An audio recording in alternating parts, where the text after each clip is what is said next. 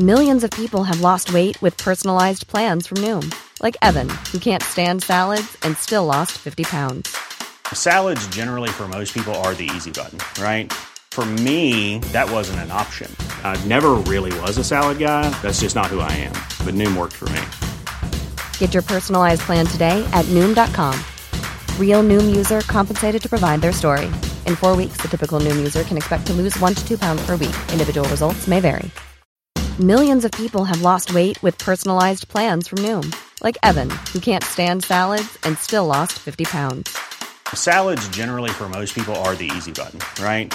For me, that wasn't an option. I never really was a salad guy. That's just not who I am.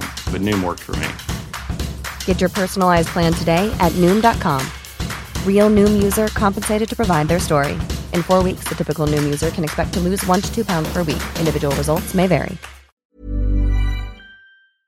Hey, Brad. Yes. Do you know how we fund the program going off track? I know exactly how we fund it. There's one source of income for us, and that is patreon.com slash going off track, where our loving patrons give us money and we give them bonuses. Patreon. Stop making up words.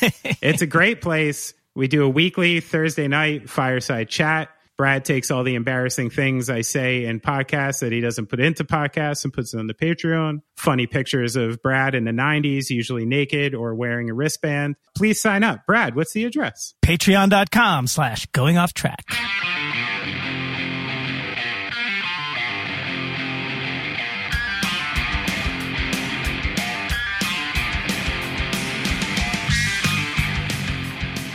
Brad, Benny. listen, Okay. we don't often get the chance To listen? to be a hard hitting news organization, oh, but today, going off track is going to be a hard hitting news organization. Okay? okay. And it's in the vein of what we talked about. You know, New York hardcore is a big theme of this show. And just a couple days ago, there was a big concert. A couple thousand people showed up to Tompkins Square Park to see Madball, Murphy's Law. You know, obviously, this is hotly contested. I didn't get into it either way because I gotta be, I don't give a fuck. You know, I'm not Right. personally invested.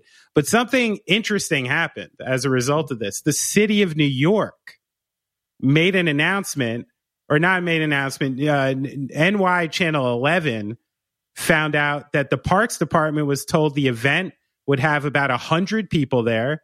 The permit application listed the event as a September 11th memorial. What? Yeah. And the description was, in quotes, a political rally with music and speakers. And so this is how they signed up and got permits for this fucking thing. And then they had Madball and Murphy's Law show up in the park. So they told them there was going to be 100 people there and it was a 9 11 memorial. so apparently, this black and blue promotions, I don't know who runs that, is now like forever banned from getting a permit in New York City. So oh, that's so brilliant. I know. So apparently, on top of uh, all the uh, you know hubbub about this show and people being upset one way or the other, interesting, huh? I was actually sort of there. Uh, Oh, you were. I walked through the park because I was taking Oscar to a birthday party nearby, but I was also totally wiped out because I had got my second COVID shot. I basically felt like I had the flu. Mm. And I would have loved to seen Jimmy. I would have loved to seen Murphy's Law at least for a couple songs, but I was like, "Fuck this! I can't hang out." Well, I think it's fucking funny that this is now part of the story.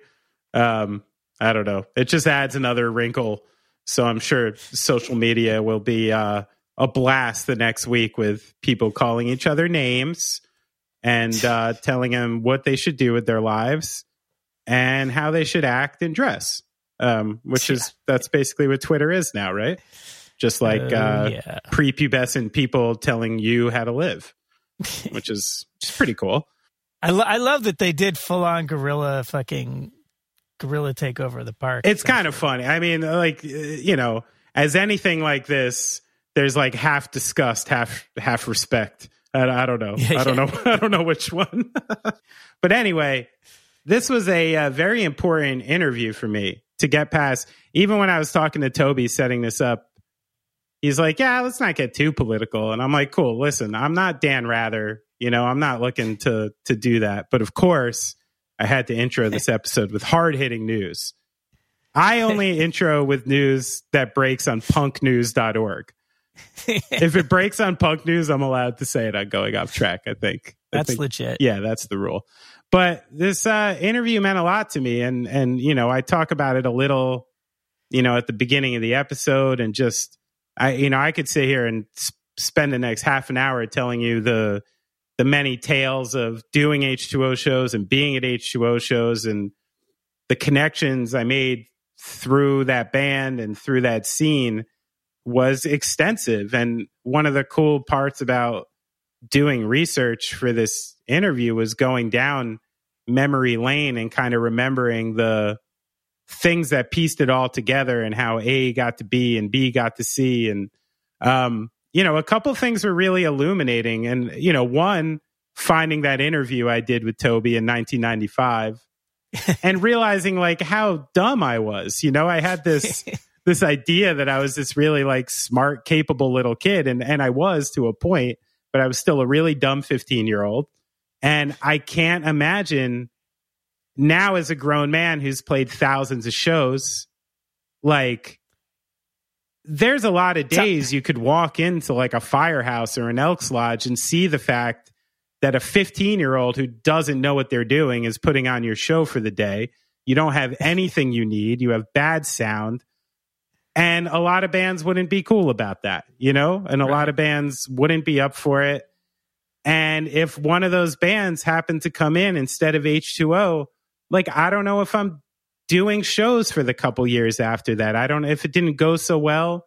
Maybe I'm not putting on the elk shows. And when I piece it back, if I never did the elk shows, I'm never in Gaslight Anthem. You know, like like mm. all of these mm. things really like really connected. One thing leads to another. It really did, and and the one thing that keeps coming back to me, especially in hearing Toby's story too, is like these minor players in like your life that actually had like these huge, huge implications to what happened, and you know, and I think one of the things that I'm coming away from it from is like this perpetual selflessness perpetual thoughtfulness for other people, especially if you can understand that those people are struggling and maybe looking for something, is really helpful. You know, like you think these these passing gestures are just being kind or going a little out of your way for someone, you know, no one's seeing it. Or, you know, if you're a godless person, you go, what's the point of any of this? No one's judging me for it. So why should I even do it?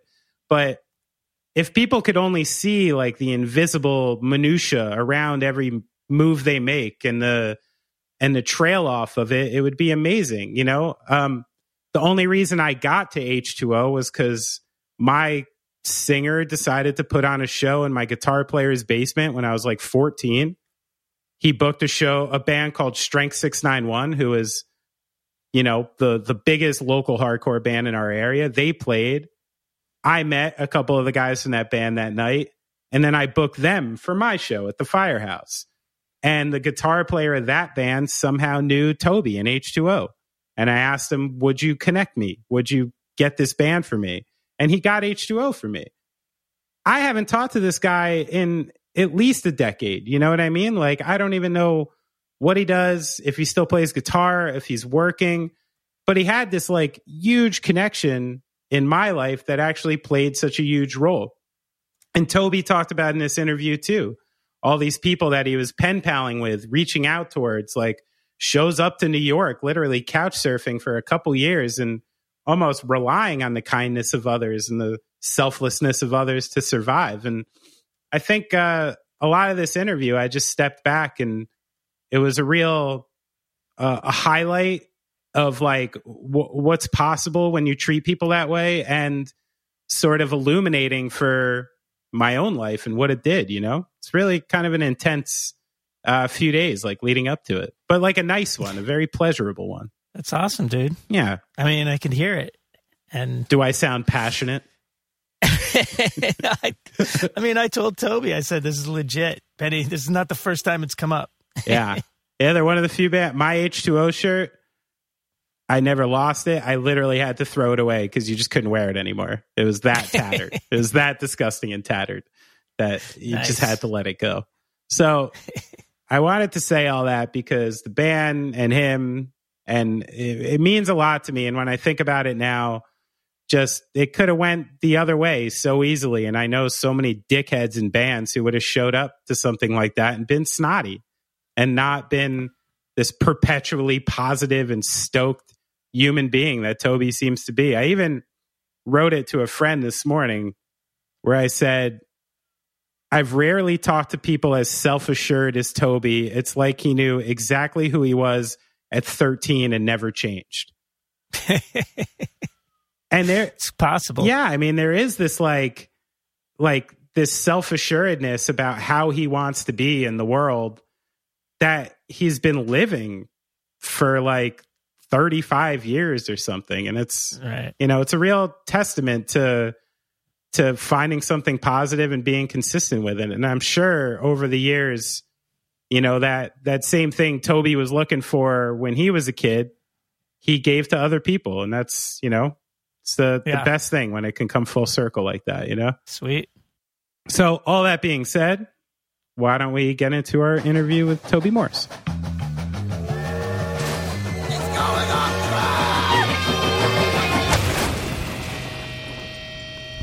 Well, thanks for having me, guys. This is cool. Yeah, Yeah. stoked to have you on. Do you remember, Toby, why I named myself Tony Danza by any chance? What from tax? Is he? Was that from Taxi? No, back then you mean? Yeah, I mean, he is from Taxi, but do you remember our bizarre sh- relationship with Tony Danza? Tony Danza? No, please remind me. so I I barely even remembered this. So all right. I think I've told you at some point when I ran into you, I have a full interview with you from like 1995 that I recorded on my dictaphone at like the Princeton Arts Council and actually like wrote out and laid out into a zine. The zine was called Danza Fanzine and Spiritual Guidebook. I was trying to be funny at the time. And I hadn't realized, I mean, I thought this whole thing was cute. I'm like, oh, I interviewed Toby when I was like 15. How cool is that? The thing I got to bring up now is that, like, just thank you for dealing with like such a dumb shit and being so cool about it. Cause I'm reading back some of these questions and I'm like, oh my God, Toby was like a real person. Why was he answering this at all? and you're, and one of the questions is literally, what are your feelings on Tony Danza? and we must have had a bunch of conversations about it because your reply was, you really love Tony Danza, don't you? and then you wrote, um, he has a tattoo that says keep on trucking. He's diesel, he's Italian, and he's super hard. Which I mean, That's a good good summation of Tony Danza right there. Oh my god, dude, that was ninety five. Yeah, or maybe 96, like because it was Princeton Arts Council, but it was, you know, it was super early. Let me let me review a couple other of these that are pretty funny. Okay. towards the end, I say, I feel like an asshole doing this, but I forgot everyone's name. And then in parentheses, it says, right now, an angry Toby grabs the tape recorder and starts yelling in it. Okay, first off, Ben is a total fucker because I talk to him on the phone once a week, play his stupid ass shows, and he doesn't even know anyone in my band's name. and he says, Rusty's on guitar, Todd's on guitar, Todd's on drums, Eric's on bass, Toby's on vocals. Do you even know what my name is, you prick? Oh my god, that's Yeah, fucking amazing. so- How old were you then? I was like old were you, Ben? 15, 16. Yeah, something Holy like that. shit! It's just filled with uh filled with the uh uh incorrect usage of the word there. There's a lot of whiteout all over it. I, guess I, I probably had probably had my mom look at it. But I'm literally asking shit like, so when are you gonna come see Dilemma play? You know, I'm being like the biggest like little asshole in this thing. So Dude, one thing I want to lay out, like first off, is like I appreciate it, man. Like I, you know, it's hard to see yourself for what you actually are when you're like 15. And mm-hmm. the one thing I remember from that time is like I sort of have a romantic outlook, like, oh, I was like this capable and competent, like 15 year old kid, and that's why I could do it, which is true. But I was also still 15 and also Yeah. still had no idea what I was doing. And when I think of like some of the situations that I asked your band to come into, who was like a real band who was playing real shows, you not only came, but uh, I always, I never felt lesser. I never Mhm. felt small. I always felt boosted up by all of you. I always felt like I was doing something cool and I was doing a good job. And like, I appreciate it. I really do. Like looking back on That's it now awesome. with some hindsight, knowing that like, yeah, like sure, I was a competent kid, but I was a kid, you know, I, Yeah. and uh and you were and I was dealing with adults and I'm I'm happy that I ran into a bunch of people like you in particular because you were kind of one of the first you know people people I knew in like the scene that that decided to to help me out. And you know I appreciate it. And like uh, you know I think I th- I just wanted to tell you because I know you you put a lot of spirit and energy into the idea of spreading positivity and Hell you know yeah. you did it all the way back then even Thank you. man. before i think that you you thought you were going to you know And Toby, Yeah. I got to let you know that Benny is not blowing smoke because he's brought this up probably four or five times already on this podcast with other guests. Wow. he Thank has, you, man. I he has propped that, you guys several times saying this exact same thing to other Yeah. people. Thank you, man. I I, appre- I know I love that you were so passionate and that like you really cared about the bands that played, and you were super young, but you also like you knew it was important for the bands how to treat them and just everything. Even though this DIY show, you went above and beyond for bands, and you were super young too, you know. And I, and that, I think you said that was like one of our first shows was Jersey was through you, right?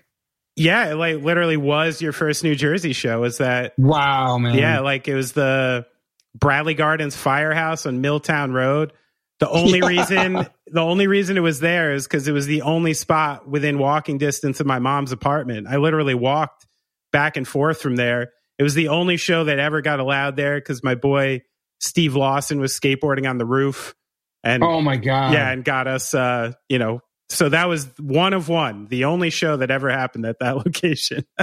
Wow. I remember, wasn't like Milltown? Wasn't it like what's Milltown? Was that like the, that was the Jersey, right? well, it, that show was in Bridgewater, and then Okay. shortly after, a friend of mine, Kyle Rogendorf, asked you to play in a town called Middlesex, and you played Yes. Like the Middlesex, like Knights of Columbus or something. I think Middlesex Dilemma straight also. edge. There was like Middlesex straight edge or something. There was something I remember. That's right. And Kyle Yeah. Rogendorf is still one of the few straight edge kids around. Um, Wow. Yeah, yeah, one of the few. So, but also That's another amazing. memory from that Princeton show was some kid was talking shit to you at that show and made On some stage? no, it was off stage, off stage, Mhm. and some kid made a comment about like, "Oh, you're not going to be straight edge in a couple years," and you said something like, "Yeah, we'll fucking see about that," you know. So I may be, be- I may be better than money or something. you think so? Yeah, I think I remember this moment. Like, I bet you this much money I would be. Yeah, that is Yeah. so funny, man. yeah, That's yeah. So, crazy. so credit, you are still very much straight edge. oh yeah. To the point, I didn't realize you don't even like consume uh, even like caffeine or anything like that, huh? Well, funny enough, uh, right before the pandemic, I tried coffee. Like, I really tried it. Like, I had it throughout. I had it a couple times throughout my life, but like around when I turned fifty, like Rusty, all the guys in my band are coffee freaks. Like every time we go to any country, Rusty has it planned out of what's the best coffee shop. Rusty Oh. will walk.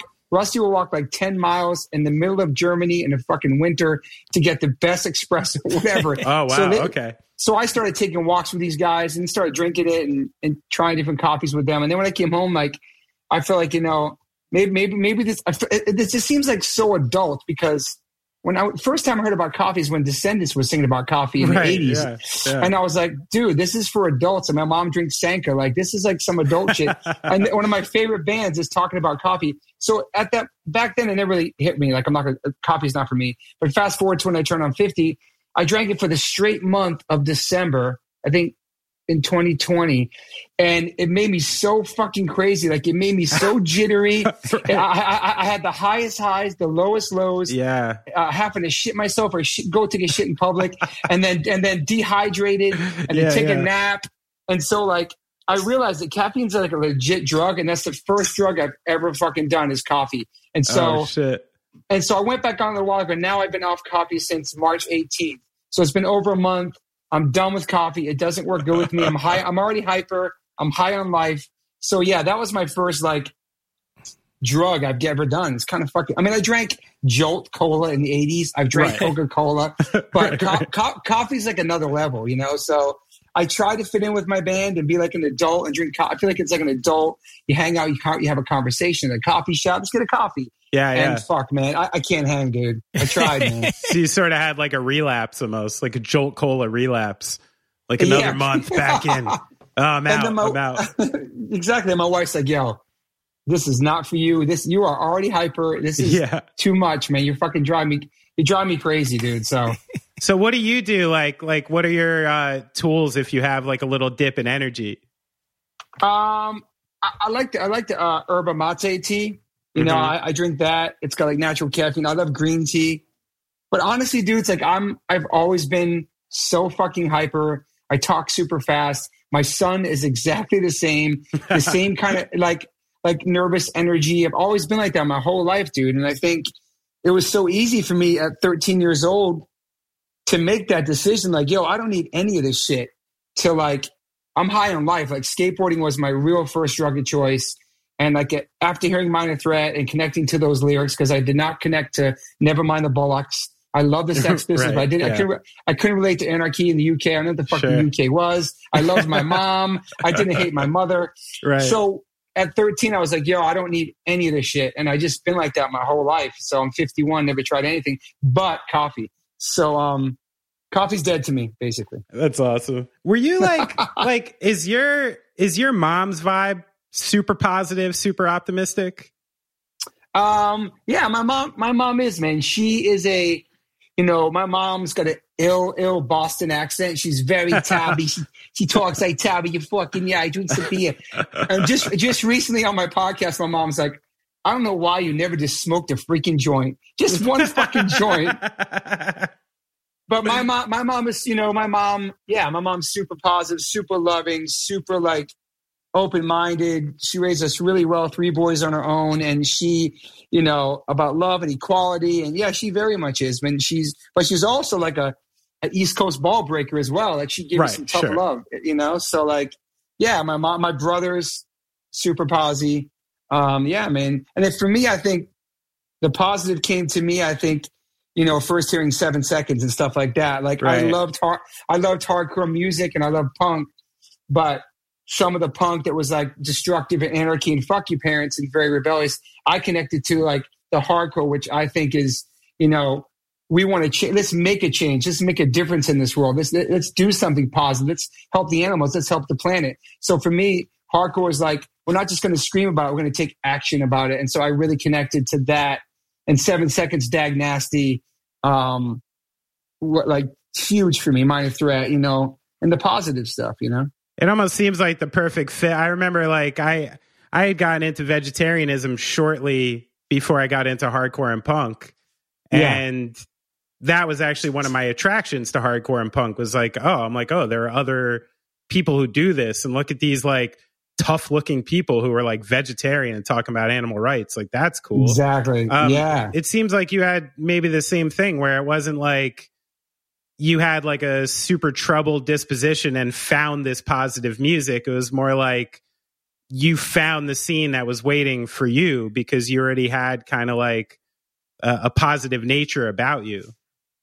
Yeah, I think I found I found it a good time because, you know, my brothers weren't straight edge, but they got me into skateboarding and punk rock. And obviously, when my dad died when I was three, I, a lot of people know that my mom was raising three boys on her own, working like three or four jobs at a time. My brothers would take me out to these punk shows, and um, I think for me the timing was so perfect because I would look to like Milo and Ian MacKaye and Kevin Seconds um, uh, as like father figures. You know what I mean? Right. Yeah. So you needed that So, actual, like, an actual real life guide in there in inside of the lyrics.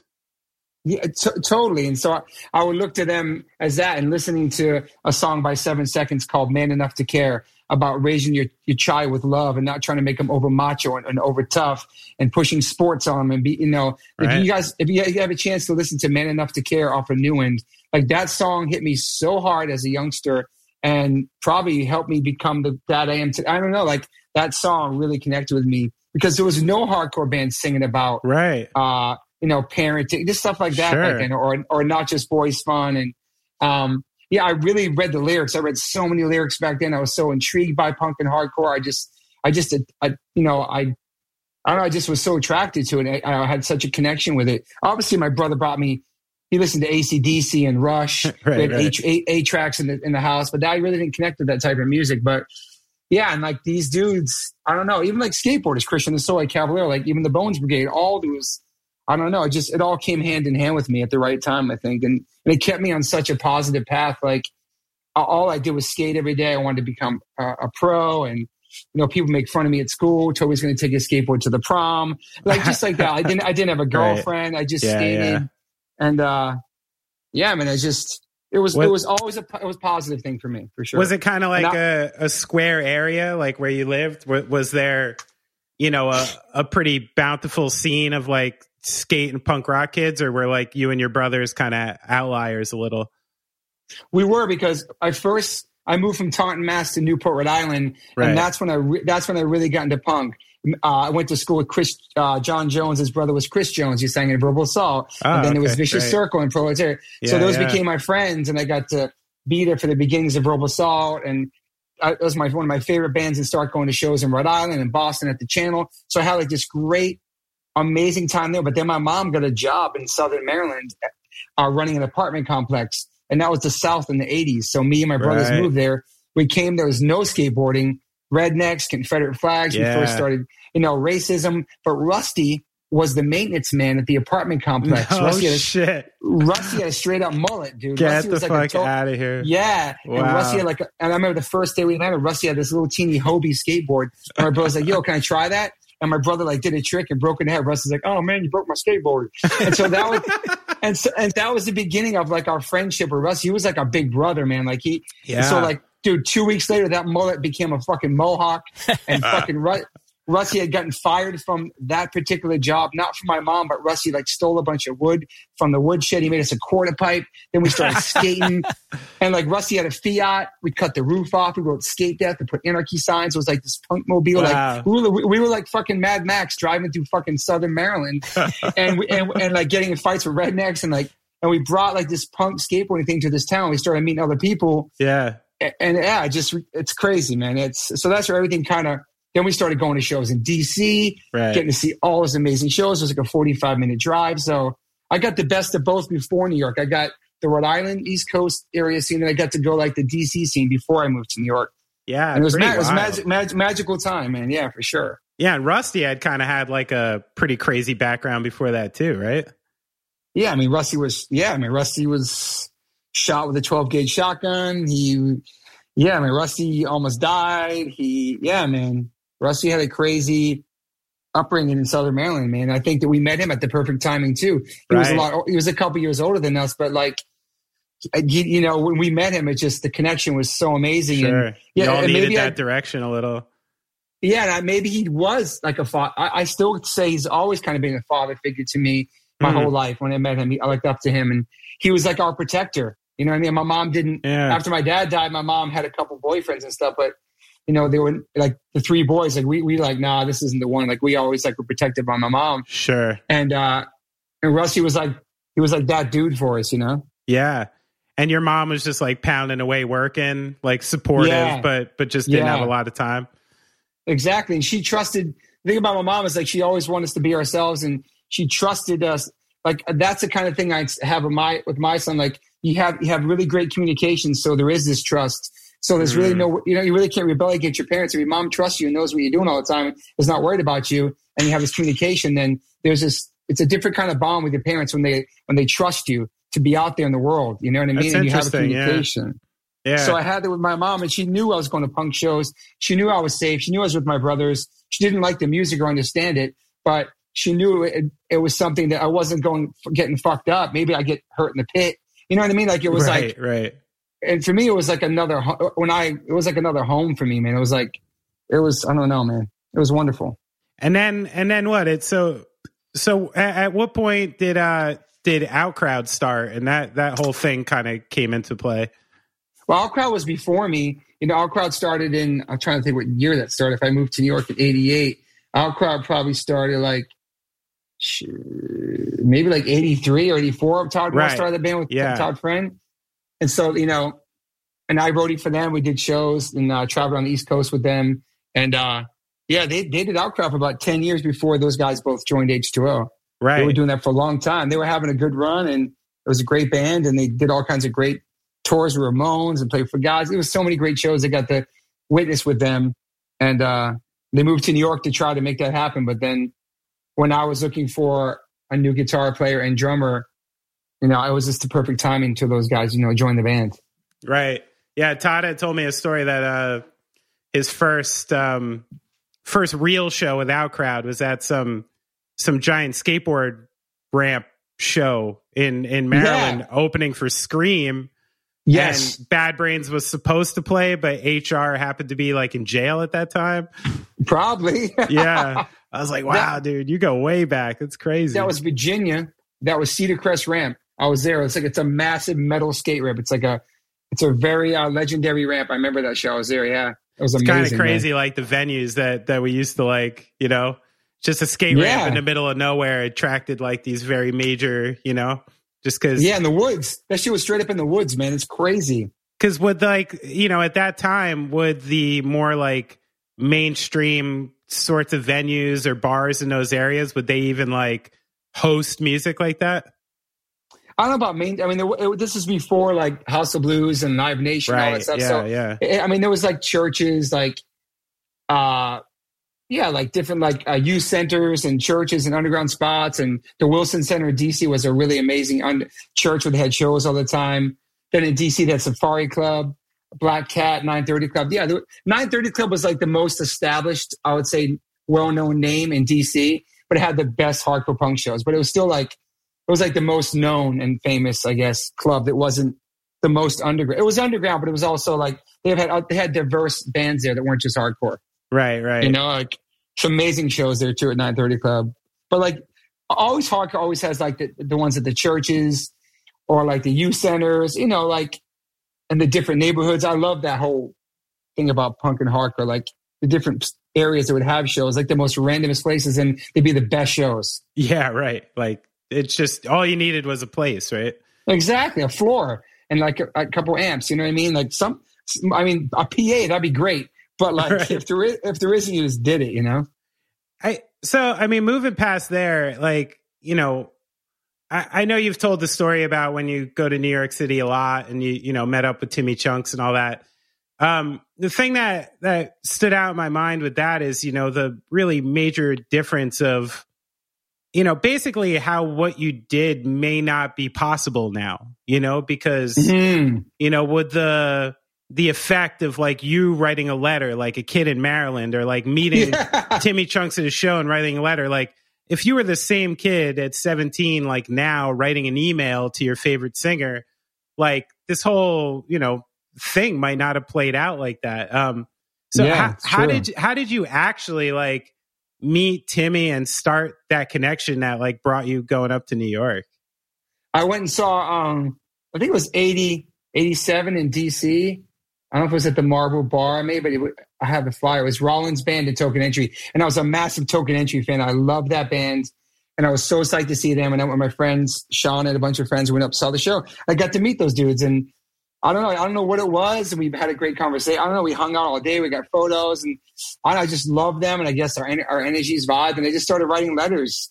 I got hmm. Timmy's address and we just started writing letters. Or maybe, I could be wrong. Maybe I wrote letters to him. Maybe the address was on the album. If I'm not sure if I had letters first before I met them. This was like the first time to meet them after pen paling or after. I'm not sure. But anyway, it turned out to like, yeah, I'm graduating in 1988 and I want to come to New York. And Tim was like, keep in touch. You can live with me if you want to come out. Like, and to him it was like, no, and to him it's like no big deal. Say, yeah, come live with me in Queens, all good. But for me, I was leaving my mom, my brothers, my first Yeah, girlfriend, my first love, my first everything. And like, I was going to just go and like get involved with music somehow. You know, even in my yearbook, it says, uh, move to New York City, keep skating and support New York hardcore. That's all. That was my fucking quote in, in my yearbook in eight in '88. And Yeah. uh, so I pretty much yeah did that, and I fucking got dropped off at CBGB's at a token entry show with all my luggage. My friend Dave drove me there, and uh, was scary, bro. I'd never been to CBGB's. It was fucking packed. It was all these gnarly looking dudes. Yeah, I was like, holy shit, this is. And I had, I saw the show. The show was incredible. And then I, after the show, got in the van and went to Timmy Chunks, and Yeah. um, it was crazy. Live with him. I didn't know what I was going to do, but then Arthur Smilios, who was in Token Entry, Right. got me got me a job at, Con- at Concrete Marketing. It was uh, it was like a marketing research office on 40th Street, Manhattan. Okay. And so we, we would take the train and bus there from Queens. And I was just, I was the inner office coordinator where I would like order like all like the, um, the post-its and the erase. I was like ordering office supplies. That was my, that was my job. It was fucking, Probably just got me that job looking out for me. And I worked there and then I started, you know, doing road things. Like I met Anthony Comunale. So I started like doing roadie and stuff with like Killing Time and Token Entry. And then, then I got a job working in Queens at this practice studio for like where Youth of Today and Bad Trip and Gorilla Biscuits practice. So I would I would like organize and book all the bookings there. So I worked there. Then I started doing stuff with those guys, and then not too long after living with Timmy Chunks, his landlord said, "Hey, this kid's got to go." Like I don't think I don't, I don't know how it worked. So like I ended up moving with Arthur Smilios, and he had just left Token Entry to join Gorilla Biscuits. So Okay. I lived at his house. Right. I lived in his room.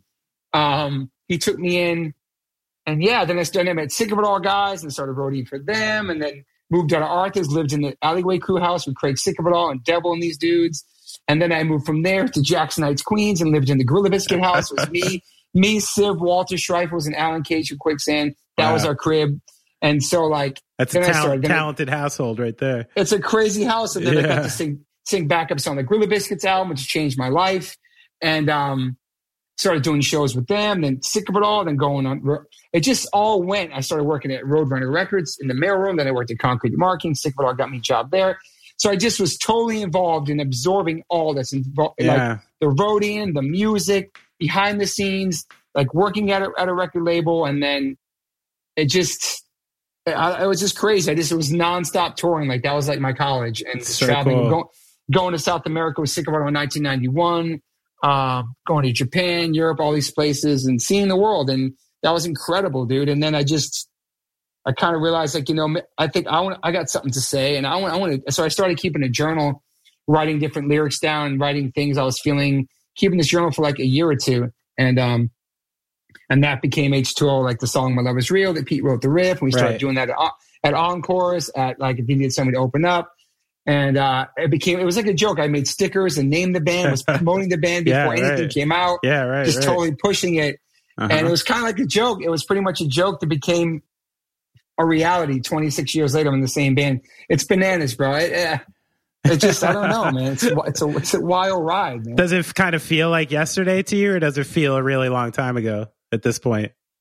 It's, it's weird. It's, uh, it seems like yesterday, I know it's 26 years ago, but all the memories are still so fresh. It's, it's been such an incredible journey. Just me leaving Maryland by myself Yeah, yeah. and, and taking a chance and just by like like you said, writing a letter to Timmy Chunks, and that was Right. like, it's just wild, man. Where and then yeah, it's yeah, man, pretty crazy. Yeah, it must. I mean, it's interesting because I think back to and I'm like, there is something really special about like 16 to 20, your early 20s, where like for some reason those years seem so full. They seem so Yeah. vibrant. It's like every memory and every flashbulb moment in those years seems so prevalent for some reason. I guess that's just when you know kids are really becoming what they're going to be and things you know Yeah, feel a different way. It, w- one of the things that strikes me when you tell me all this is like, you know, obviously you must have been a really likable person and someone easy to be around and Mhm. fun, or else like these people wouldn't wanted to have helped you so much. You know, No, if, I- if I- you were yeah, just I- like a yeah. total pain in the ass or not helping or something like No. that. So, what kind of like how did you know that you were that kind of person? Like, what gave you that confidence to be like, you know what? I'm gonna go to New York. I'm gonna meet these people. Like, I can do this. Like, where do you think that comes from in you? Like, that's because that's not for everyone. I'm not. I don't know if I had the confidence that you think I had. Obviously, I was fucking scared shitless. I'm going to New York City. It's a massive place. I've only been there once with my uncle Ray when I was like super young. Went to the Empire State Building and I was a little kid. And Yeah. New York's way different than coming from Southern Maryland. But I wasn't Sure. from Southern Maryland. I lived in Newport, Rhode Island, which was a city as well. But it'd been a couple years, and uh, so yeah, I, I was nervous, and you know, you know, and, and New York is New York. Uh, my New York friends were a different vibe. It's it's a real ball breaking tough love. Yeah, You know what yeah. I mean? Like they will they will like find your weakness and they will pick at it and prod at it and break your fucking balls. Yeah, But only they can do that to you. If anybody else Right. does it, they're going to get fucked up. that's it's right. like yeah, like they, they- it's it's a weird kind of it's a strange kind of tough love thing that I'd never experienced before. They took me under their wing. They they- called me like the hick from Maryland. It was all kinds of shit, but I wasn't from Maryland. right. Like like I only lived there for four. I was only there for my fucking high school. It was only for four years. I wasn't from there, yeah, but it didn't right. matter. It, di- it didn't matter. That would be forever me. But And I love how Uh, the people from Queens too. Maryland is like southern Georgia. You know, like it might as dude, well be. yeah. it was the Like- fucking South in the eighties. I, I never seen a Confederate flag in real life. I heard Right, people yeah. use say say the say like racist. It was fucking. It was scary at first. You know what I mean? Two, until we until me, Rusty, and my brothers found more people into punk and hardcore. We had our whole like crew. You know, of like skaters that like skated Yeah, together. you know. right. Um, but yeah, I mean, my confidence. Yeah, I was nervous, and especially going to CBGBs and seeing everybody was shape. It was just like it was real, you know. And And I'm sure you were seeing some like violence on the periphery and stuff at that Yeah. point too, right? Yeah. yeah, and yeah, and then like then meeting everybody and everybody like totally bringing me in. I was like, fuck, they're bringing me in, and I'm I'm just going to continue to be myself. Like not every person I met was straight edge or vegetarian. You know that like. I'm, I'm going to be myself. This is who I am, and even even just meeting all these new people who I looked up to, and some of my heroes, and uh, but everybody took me in, and uh, they were very awesome, and I was just all, I think they loved me because I was myself. I was hyperactive like I am now. I would break dance. I would I would skateboard. Like Right. and I, I would just I was just being myself. I wasn't trying to be tough. I didn't come from the same backgrounds as my friends came from. I loved their music. I respected their journeys. They respected where I came from. And I feel like that's the thing about hardcore and punk is that we all come from not the perfect uh, home lives, not the perfect backgrounds. There's a reason why we're all magnetically connected to each other in this music, Yeah. man. There- There's something special about it more than any type of music. I mean, I didn't grow up in the metal scene or any other type of scene, so maybe it's like that in those scenes. But for me personally, I've never felt something more uh, like a family vibe, a dysfunctional family vibe, at many times. right. Yeah. Uh, um, it was just like a melting pot for everybody to just be together, and it's just it's, it's so like walking to CBGBs and that sweat and that smell and all like and that fear. It was fucking scary, but there was Yeah. also something so intriguing about it, and so like you wanted to keep coming back to it, and that became like my home, like every weekend. And yeah, I was I, I just I think these dudes took me in. I was just myself. I wasn't trying to be like them. I wasn't trying to like sure. like be something I wasn't. Like I, they knew that I wasn't. You know, we're all different, and but I did get my balls broken. I did get like mentally fucked with, but Sure. they had your back, and they still have my back for life. So it's like it, was it was special, man. And um, I've always been very outgoing, a people person, honest person, a positive person, a happy person, uh, and a hyperactive person. And um, I don't know. That's Toby, I gotta, been. I gotta confirm this one detail because it's killing me. So you drove up first time in New York, and you get out of the car at a CB's matinee. Yeah, token entry show to meet Timmy Chunks. That was And- literally like you got off the fucking highway, and this is this is New York. Welcome to New York. It's a fucking. it's like the Welcome to the Jungle video. It's, I mean, it's like it's so. It's so. I mean, where else could you go from there? That was your future was written. no, I, I know. And I was 18 years. I was 18 years old. I just left. I just left this girl, Shelly Shackley. She was my first love in high school. She was my first everything, dude. I never dated really any girls, and this is my. And I just left her. I swear to God, on a winding road, leaving her house through the woods, like a winding, waving goodbye on the front porch, like a fucking movie. And I drove away in this car with my friend Dave Weiskopf, and he fucking they dropped me off there, and I was like, holy shit. My mom was nervous. My brother still lived there. Like I was like the, I was the youngest one to leave like the nest. That's fucking crazy, dude. I don't, I don't even know how I did that. And then I just- yeah, I know, man. I just love that you that you went directly into the fucking fray. That just kills me. It's pretty true. And it's I, like coming yeah. to America. It's like take me to Queens. You know, like I know, man. Good. You know, I did. I I heard about something funny about the sick of it all guys. Like as you were talking about the fact that you know anyone from the tri-state area is obviously like this is how we show love is we break balls. You know, like that's Yes. that's what happens. But I know those dudes are particularly brutal. Um, Yes. I heard about a few words that you used to have an issue with that they would always nail you on.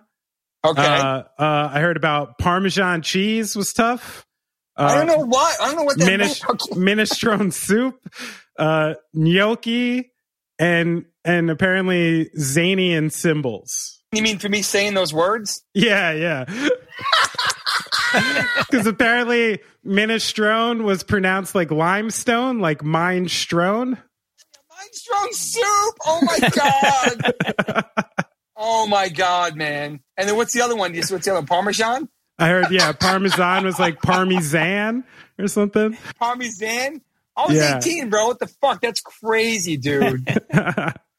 Oh Yeah. my god. What is what's the other one?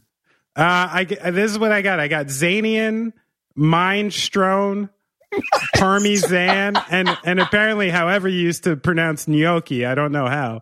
To say gnocchi. Oh yeah. And what is what is the cymbal one? Uh, Oh, Zanian. Zanian. Zildjian? Oh, yeah, were you were you saying Sabians or Zildjians, or was it a mix of the two? Probably said Silbians or Sabians or some shit. Oh my god, dude. That is Well- fucking amazing. Yeah, those dudes are ball breakers, but it was tough love for sure. That's awesome, man. What's the deal?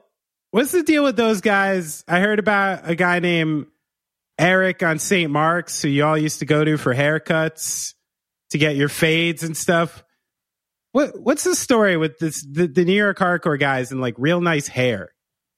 That's a good question. They all started on St. Mark's, and uh, that was our barbershop, Royale Barbershop on St. Mark's. I don't know where it came from, dude. Like the slick backs and the fades, and like I was just talking to my friend on the podcast about this the other day. Like, I, I maybe it. I don't know, man. I, I'm not, I mean, we all love Social Distortion. I'll tell you that. Every one of those bands loves Social D.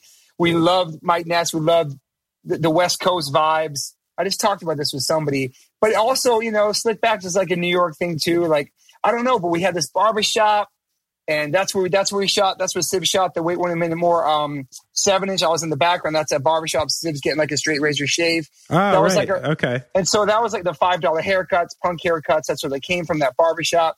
And this dude Eric just loved us. We were like all these tattooed freaks. We like get a nice fade and go to Coney Island High across the street, or Yeah. he would shave all of us. If we were shaving our heads bald, we get straight razor, like hot towel, head shaves there.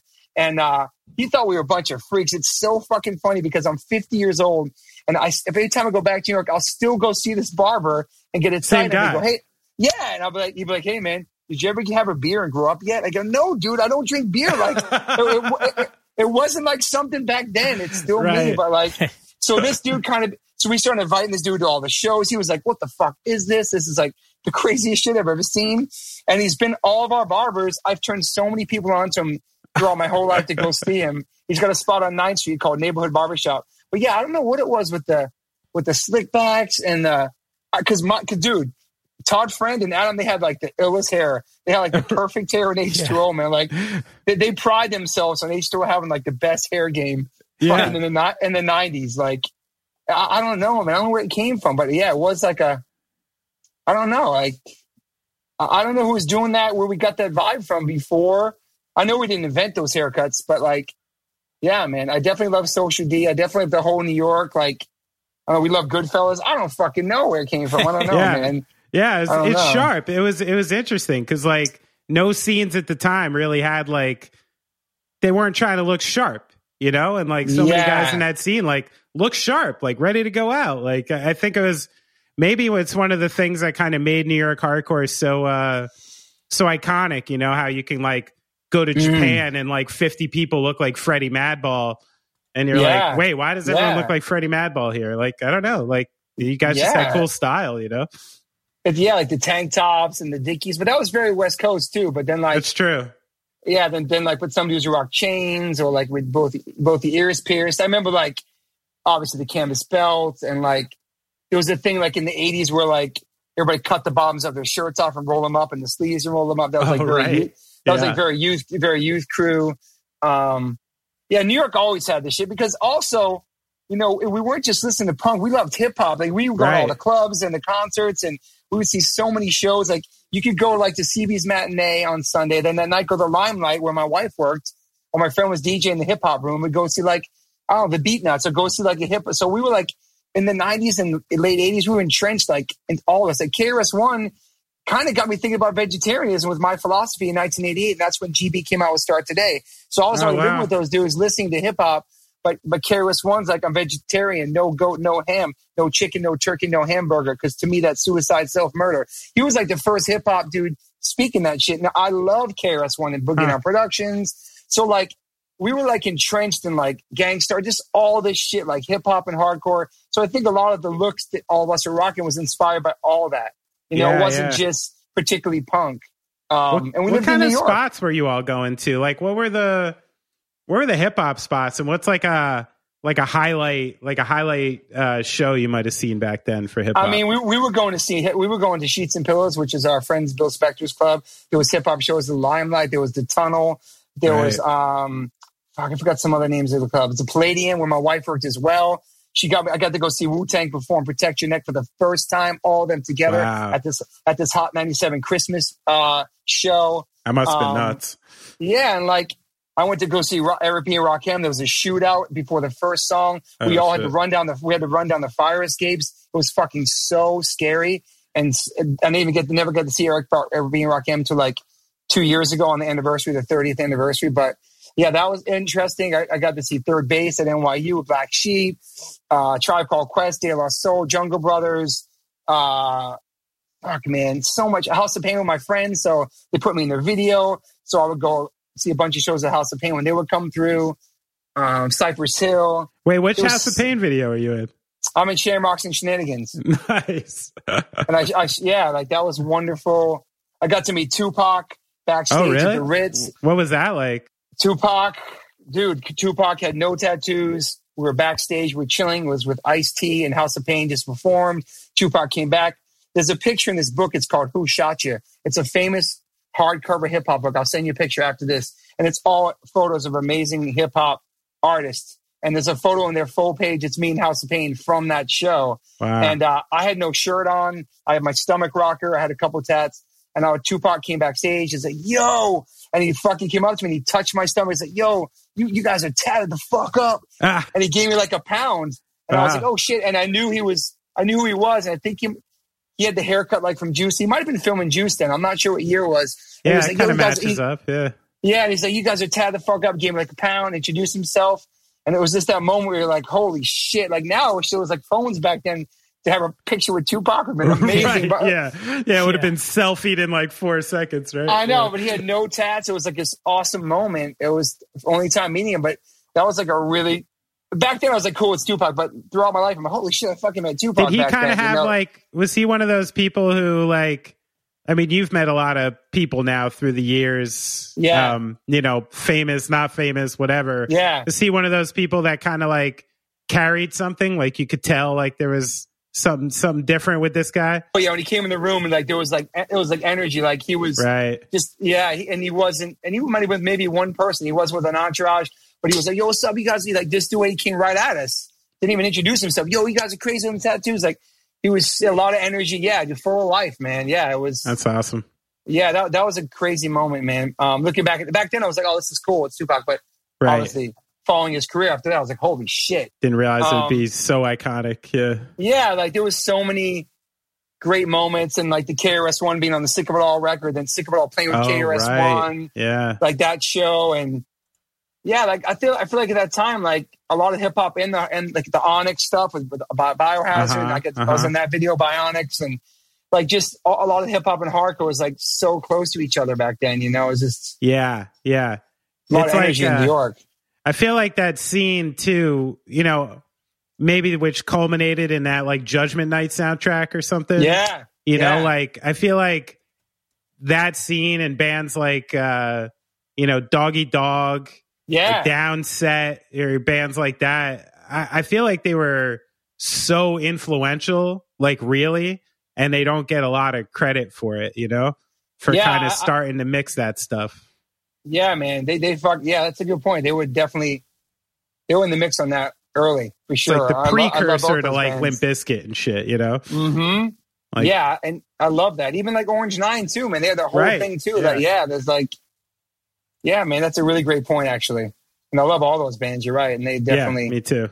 ones doing that. But the but yeah, then the Bi- Bionics thing really took it to another level. And obviously we had Anthrax, Public Enemy back in the day, which was amazing. Obviously Run DMC, Aerosmith before that, like bands like you know doing like mashups like that. But yeah, man.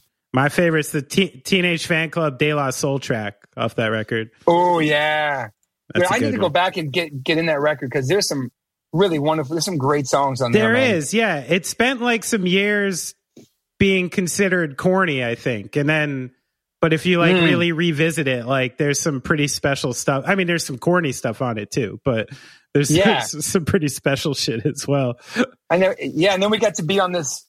I forgot what it's called. This compilation that uh, Ice Cube's label put out. We got to do an Ice Cube song Oh, really? on this compilation. Yeah, years later, there was a bunch of bands on there covering like hip hop songs. We got to shoot the video, meet Ice Cube. It was really cool, man. It was awesome. That's awesome, man. Yeah, I want to get in, like, take a little pivot because it's something I want to make sure I talk to you about. Um, you know, uh, I have a couple kids now, so I'm, Yep. you know, starting to uh, navigate the path of being like, you know, a punk rock father. Yep. Um, and it seems like something you're you're pretty good at, you know, from all intents purposes, and you know, Yeah. at least have a good relationship with your son and a tight knit family. Like, how how do you balance like teaching punk, teaching hardcore, teaching independent thinking without like leading them down the wrong path? Because I know, Hmm.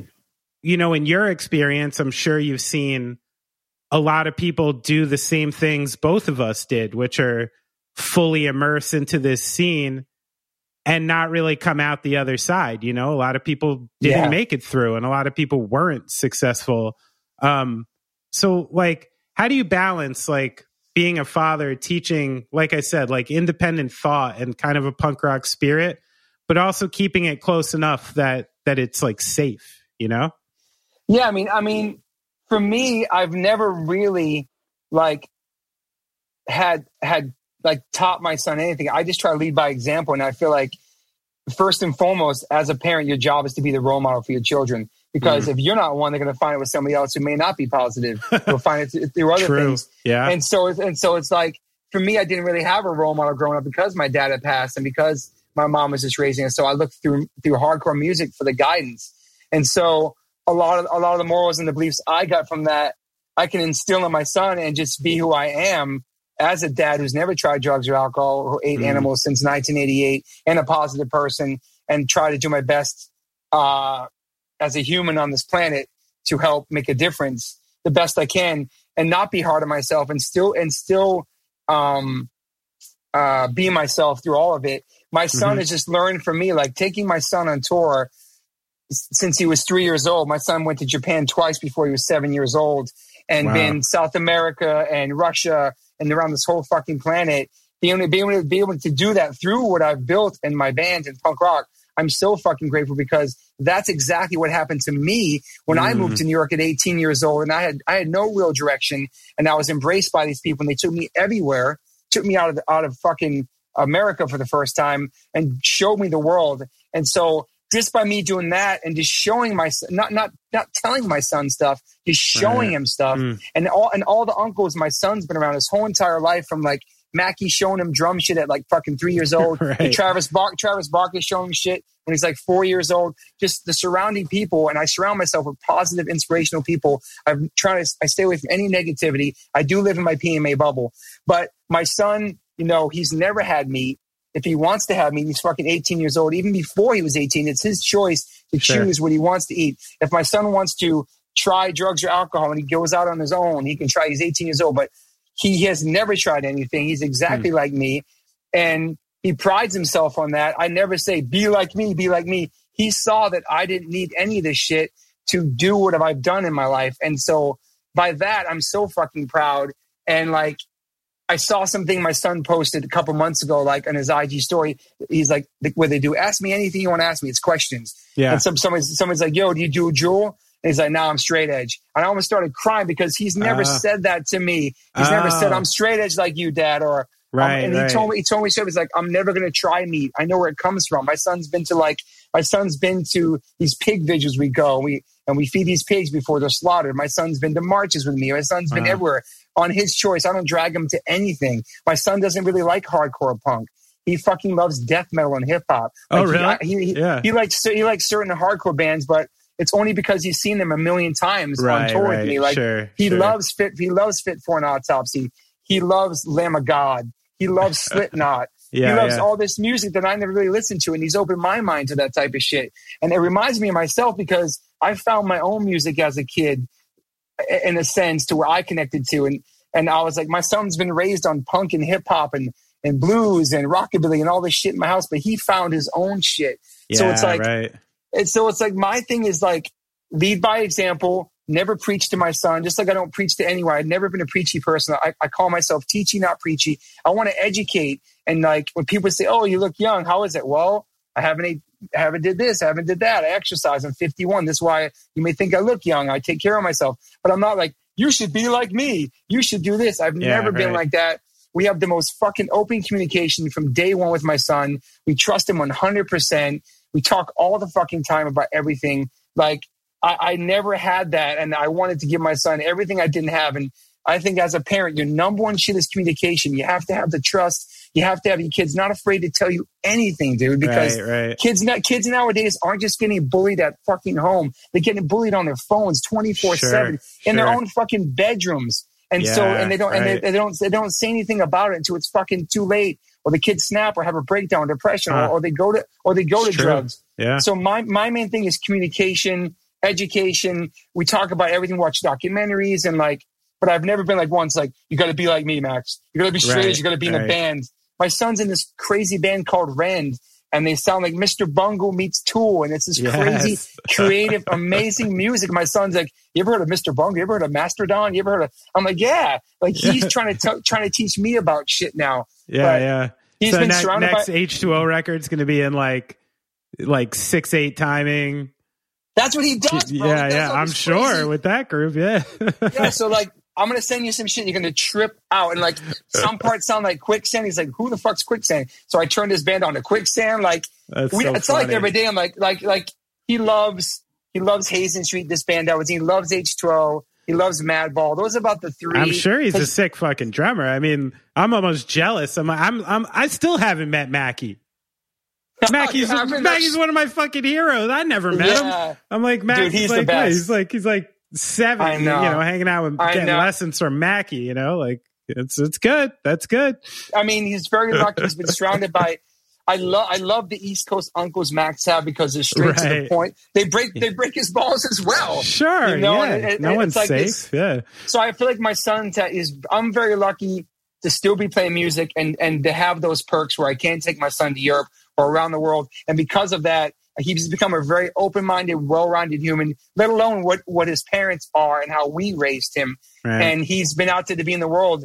And I'm so proud of how he's what he's turning into now. He's modeling. He's working a full time job. He surfs. He skates. He does Okay. everything, and he's still like that has never. He's the only one. He's the only friend out of his crew that hasn't tried any drugs or alcohol. They Wow. fucking love him, and it reminds me of myself when I was that age, going Uh. through all the semi peer pressure in high school, and people are just loving you for who you are. You're the hyperactive breakdancing skateboard kid that didn't need any of that, and so my son's on that path.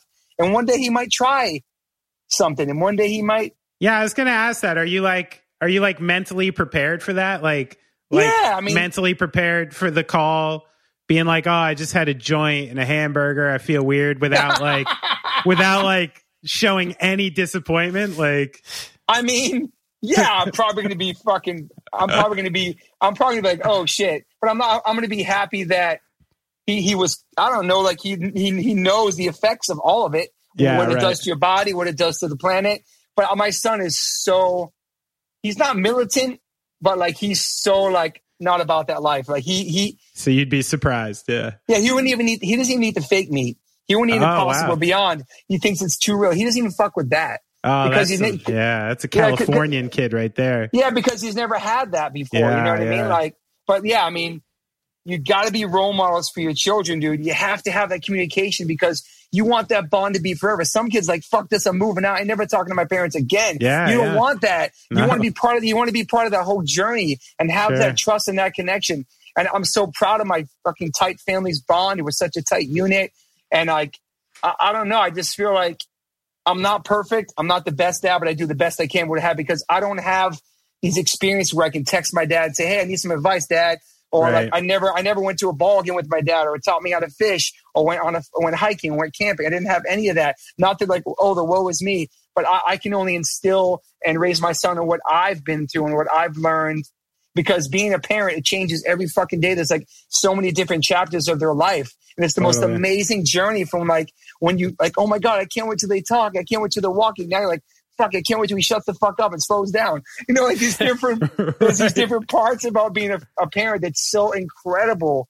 And like, yeah, now my son's 18. It's like, holy fuck, he's a fucking adult. And like watching his next moves and helping him guide him and whatever he needs for that. And like, and I know he's he's an ill musician musician. He wants to play music and he wants to do he wants to do so many things. I'm like, dude, you can do them all. You can work this job, you can do the modeling, you can do you can play do your band, you can do everything is focused on it. You know what I mean? Like so I'm really fucking proud. And like, yeah, it's it's it's very amazing being a dad. It changed my fucking life forever. I'm the most emotional fucking human. I can barely watch any movies without crying. I was always an emo person, but like when you start watching these like dad commercials and all this shit, yeah. e- every single person becomes a parent like the next day you're fucking completely emo like everything makes you cry it's like you see the Yeah. world in a totally different fucking perspective you know you, you don't see it just through your eyes you see it through your, your children like it's crazy how like being a parent is it's such an amazing stressful happy wonderful highs and lows journey Yeah. and um so i just instill all, everything i've learned my love my compassion everything into my son but not in like trying to mold him or tell him how to be. He just sees how I am. He sees how I am with my friends. He sees how I am with my band, how I am with his mother, how I am in my friendships, how I am in, in everything I do with uh, my my profit, with my part, just everything. He's just he absorbs it all, and hopefully that when he goes out into the world, and hopefully he'll take that stuff with him. And I'm, I'm I have no doubt in my mind that my son is not going to do great things. He's a he looks you in the eye he talks to you. He listens to you. He's compassionate. He's a gentleman and I, I'm just super proud. And I, and I feel like I got all that shit through punk rock and music at a very everything, all that in my journey, all comes back to music, man. And um, yeah, you got me hyped right now. Sorry, I'm just talking. No, I fucking love it. It's so beautiful. It's you know half the people you talk to are like, yeah, oh, I'm tired. You know, so it's nice to hear like a real nice positive reflection on parenthood. I, I actually really I'm appreciate. it. tired. Of course, you're tired, but it's a Yeah. good tired. Yeah, it's a tired right. because yeah, it's amazing tired. It's We're better fucking- than like 14 hours in a van tired. Like Yeah, like we're fucking like we're. It's a blessing. So many people, you know, I don't know. I just feel like you were very lucky to be parents, man. Some sure. parents don't. appre- Some parents don't want to be parents or aren't good parents and stuff like that. It's like, yo, if you're gonna make a kid, be prepared to fucking raise that kid from the second you walk, walk out of the hospital. You're with that kid the rest of his fucking life, dude. You got to be part of that, man. It's like yeah, yeah. you created you created a fucking another human being. It's fucking Right. bananas, bro. It's your responsibility. Yeah, Yeah, it's cra- it's crazy seeing your wife like in those 24 or however, however long she's in labor go from being your wife or your girlfriend to Yeah. the next day her maternal instincts kick in. All of a sudden she's breastfeeding for the first time. She's Yeah. a fucking mom. You're fucking crying looking at this fucking child. They hand it to you. You walk out with this fucking human. Like, good luck. Like Sure. it's just crazy how like your life changes in that 24 hours. It's fucking magical, man. yeah. Things get so so Real. vividly and obviously bigger than you. You know, like yeah. I think it gives you that opportunity to just know that there's something else at work that you'll Mhm. never understand. It's like, you know, you got to just put your your your head into it as much you can. I mean, so you you've taken on to the the public speaking and doing stuff like that and you know, between being a, a father and doing the public speaking where I know a lot of people uh, you know, profess to you their own stories and their own troubles. I'd assume it's at a point where when you tour, you've been such an iconic figure in hardcore for so long that you must go backstages and people probably give you some pretty fucking crazy stories. I wonder, like, how heavy is it for you to like take on so many of those people's stories and take on so much grief and give empathy? Does it become difficult for you to like find enough space for your own life and Yeah. troubles at that point? Uh, That's a great point. Like I, I pretty much, I pretty much answer every message I get on my social media every single day. Right. And I get a lot of I get a lot of messages, and some of them are long, some of them are advice. Some and I'm not a doctor, I'm not a psychologist, I'm not a therapist, I'm not your teacher, I'm not your parent, I'm not your counselor. I, I I give them answers the best I can for the experiences I've been through because I'm not perfect as well, and I I myself could use some therapy about my dad passing, you know. Right. And it's like Yeah. so I, I- can only give them the best advice I can give them that, that works for me, which I always go to health, exercise, listening to music that lifts you up, being around good, positive people that lift you up, staying away from negative people that drag you down, you know, and like, and I haven't been through addiction. I haven't been through any of that stuff. So it's hard for me to give advice about people going through that because I never even tried any of that stuff or Right. experienced it. You know, for me, my, my, um, my whole, I guess my whole point was when I speak at schools is I'm, I'm prevention, not intervention. Like I'm trying to like speak, here's my story, what I've been through. This is what I've done without doing any drugs or alcohol. I These are my friends who passed away from doing it. These are my experiences being around it. And here's how I am and how I live my life. So that, that was my whole approach to the One Life One Chance and speaking at schools was just try and let these people hear my story through my PowerPoint of, of where I, how, how my journey's been without having to do that kind of stuff. So yeah, I just, and I do answer people and people come up to me and they tell me these stories and I give them, I, I, I don't know why, I just, I take it all in and I, and I think about it I give them answers. And sometimes like I do the best I can. And like people know I just sing in a hardcore band, dude. I'm not fucking, you know, I didn't go to college. I'm not, I, I barely graduated. Like I'm not, Right. you know what I mean? I, I, I've, only had life experiences, you know, and my life all, is different. it all sounds so else's. emotionally like exhausting. I think that's like Mm. what I'm wondering about is like is like do you ever just hit a point you know where you talk to a bunch of kids you know outside of a show and Yeah. they answered a bunch of things and you're like fuck like I just can't take anyone else's grief like anymore Yeah, for like a little uh, while.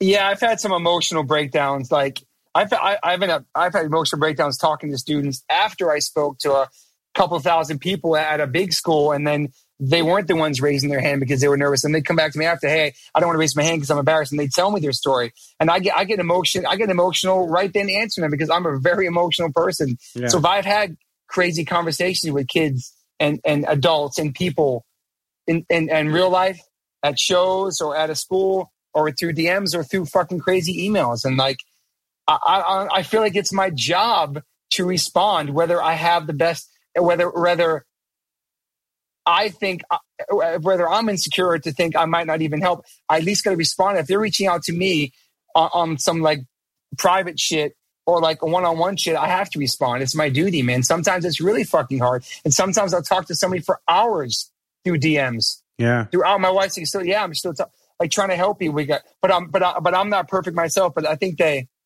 people can relate. I, I don't, I don't know that I'm actually helping, but I, I feel like I do my best to respond to them. Yeah, it is fucking draining.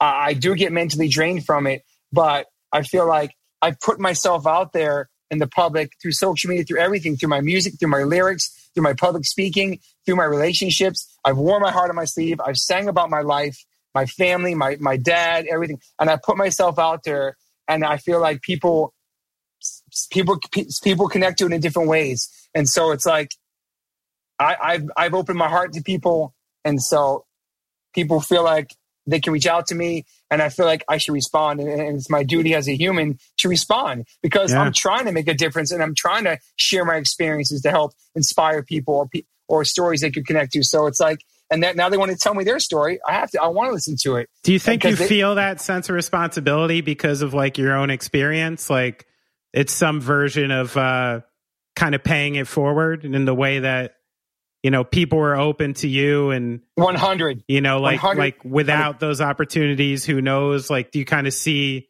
some young version of yourself when you're answering like these messages One hundred percent. Fucking Mhm. writing letters to like different like bands, right or like writing letters to Token Entry, or fucking reading these lyrics and like worshiping these dudes in these bands like they were my dad, which I never met them. yeah And their songs connecting me in such a positive way. yeah It make me cry, cry. I could cry. Right, I could hang up this fucking thing, go listen to Man Up to Care, and get super emo now. And I heard Oh, yeah. it a thousand times. i and, could like, listen those- to an h2o song and go cry I mean- Thank you, man. But like, there's a there's a connection there, and like, and so I, I get the power of music and how people connect these lyrics. So I don't Yeah. think about it as like, oh, this, that, but I do know how I, I, I wrote letters to people and was connected to people.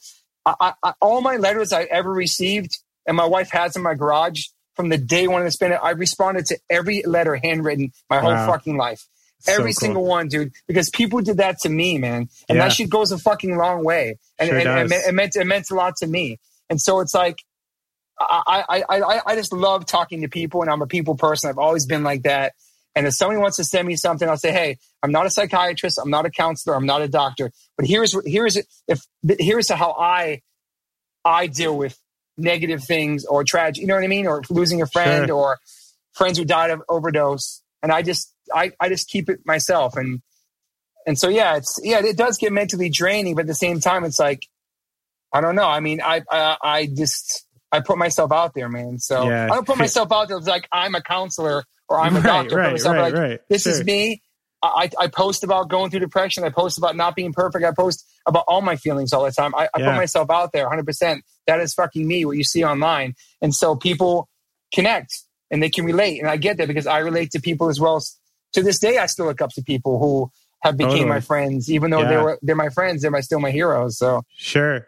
I think people really notice that generosity of time. I mean, I even think back, I, for some reason, I used to call when I was like 14 or 15 getting into, I used to call the local promoters, like the guy who ran the shows at Middlesex County College, the guy who ran the shows at Princeton Arts Council, yeah. and I just call and talk. You know, Yeah. I had nothing to say. I was probably telling Yeah. them about fucking school, skateboarding. Like God knows what I was telling these grown men about. But yeah. I, like like the same as you. I, I I never framed it like that until you just saw it. But like so many of these singers and people in the scene who were replacing some image of like a father figure to me, like which is wild to think about. Yeah.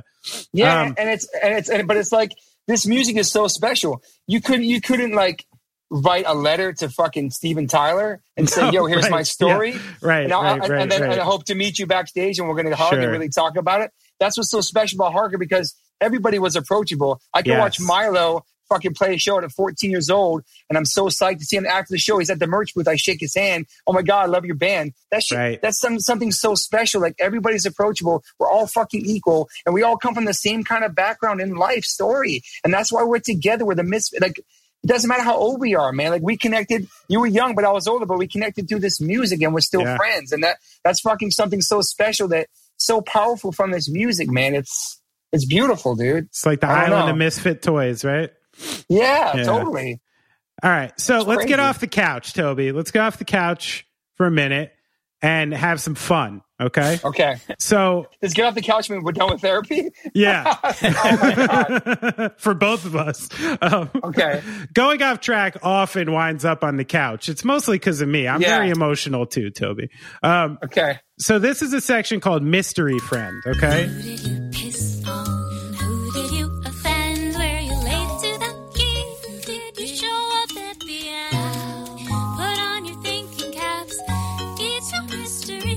Where I reach Okay. back and find one of your old friends who fills me in with some kind of funny story. Okay. I'd like you to expand on the story a little bit and then guess which friend told me. Oh my um, god. Let's do it. These friends didn't get the game too much, so I think you're going to guess the friends pretty quick, but I'd still want to hear the stories. Um, okay, this one told me to this day, whenever I go on a trip or vacation, I obsessively reorganize my bag every day because Toby did that when we were on tour together and it rubbed off on me. Every day he would tap me on the shoulder, be like, kid, let's reorganize our bags. That's either Craig Setari Uh, or Pete or Lou. It has to be someone from Sick of It All, man. it's an It even to be. deeper cut, an even deeper cut. You got to go back to Jersey. Oh my god, this thing. It's not Todd Friend. It's Close. You're getting closer. It's not Rusty Pistachio. You got to go Eric back to Saddlewood Court. Oh my god, Jersey City. Todd Friend, Eric Rice. Um, who the fuck else lived there? Rusty Pistachio. Uh, uh fuck, who the fuck? I, All am I right, I'll missing give somebody? you another hint that'll definitely. Jerry definitely- Waldron. Yeah, Jerry Waldron. There it is. That's it. That's it. This is your life, Yeah. dude. So I talked to Jerry. He told me about that. He also said that when we lived together, and I'd like to note this was H2O formed while you were living in New Jersey, by the way? What year would that be? Uh, I mean, 92 you were at in Nah, Jersey City? Nah, a little I was, later. I was, I was ready for sick of it all because my first H2O show was 94. Oh, because I was about to get scandalous on this show. H2O, New York hardcore, formed in New Jersey. I was going to put a flag in that. But Oh, anyway, God. Jerry told me that apparently when you lived together, you would turn the phone off during Beverly Hills 90210 as to not be disturbed. And then when he moved back to Cranford, you guys would call each other during the commercials to talk about what was happening on 90210. 100%. 100%. that show is a That big is- deal. so big deal true. for you?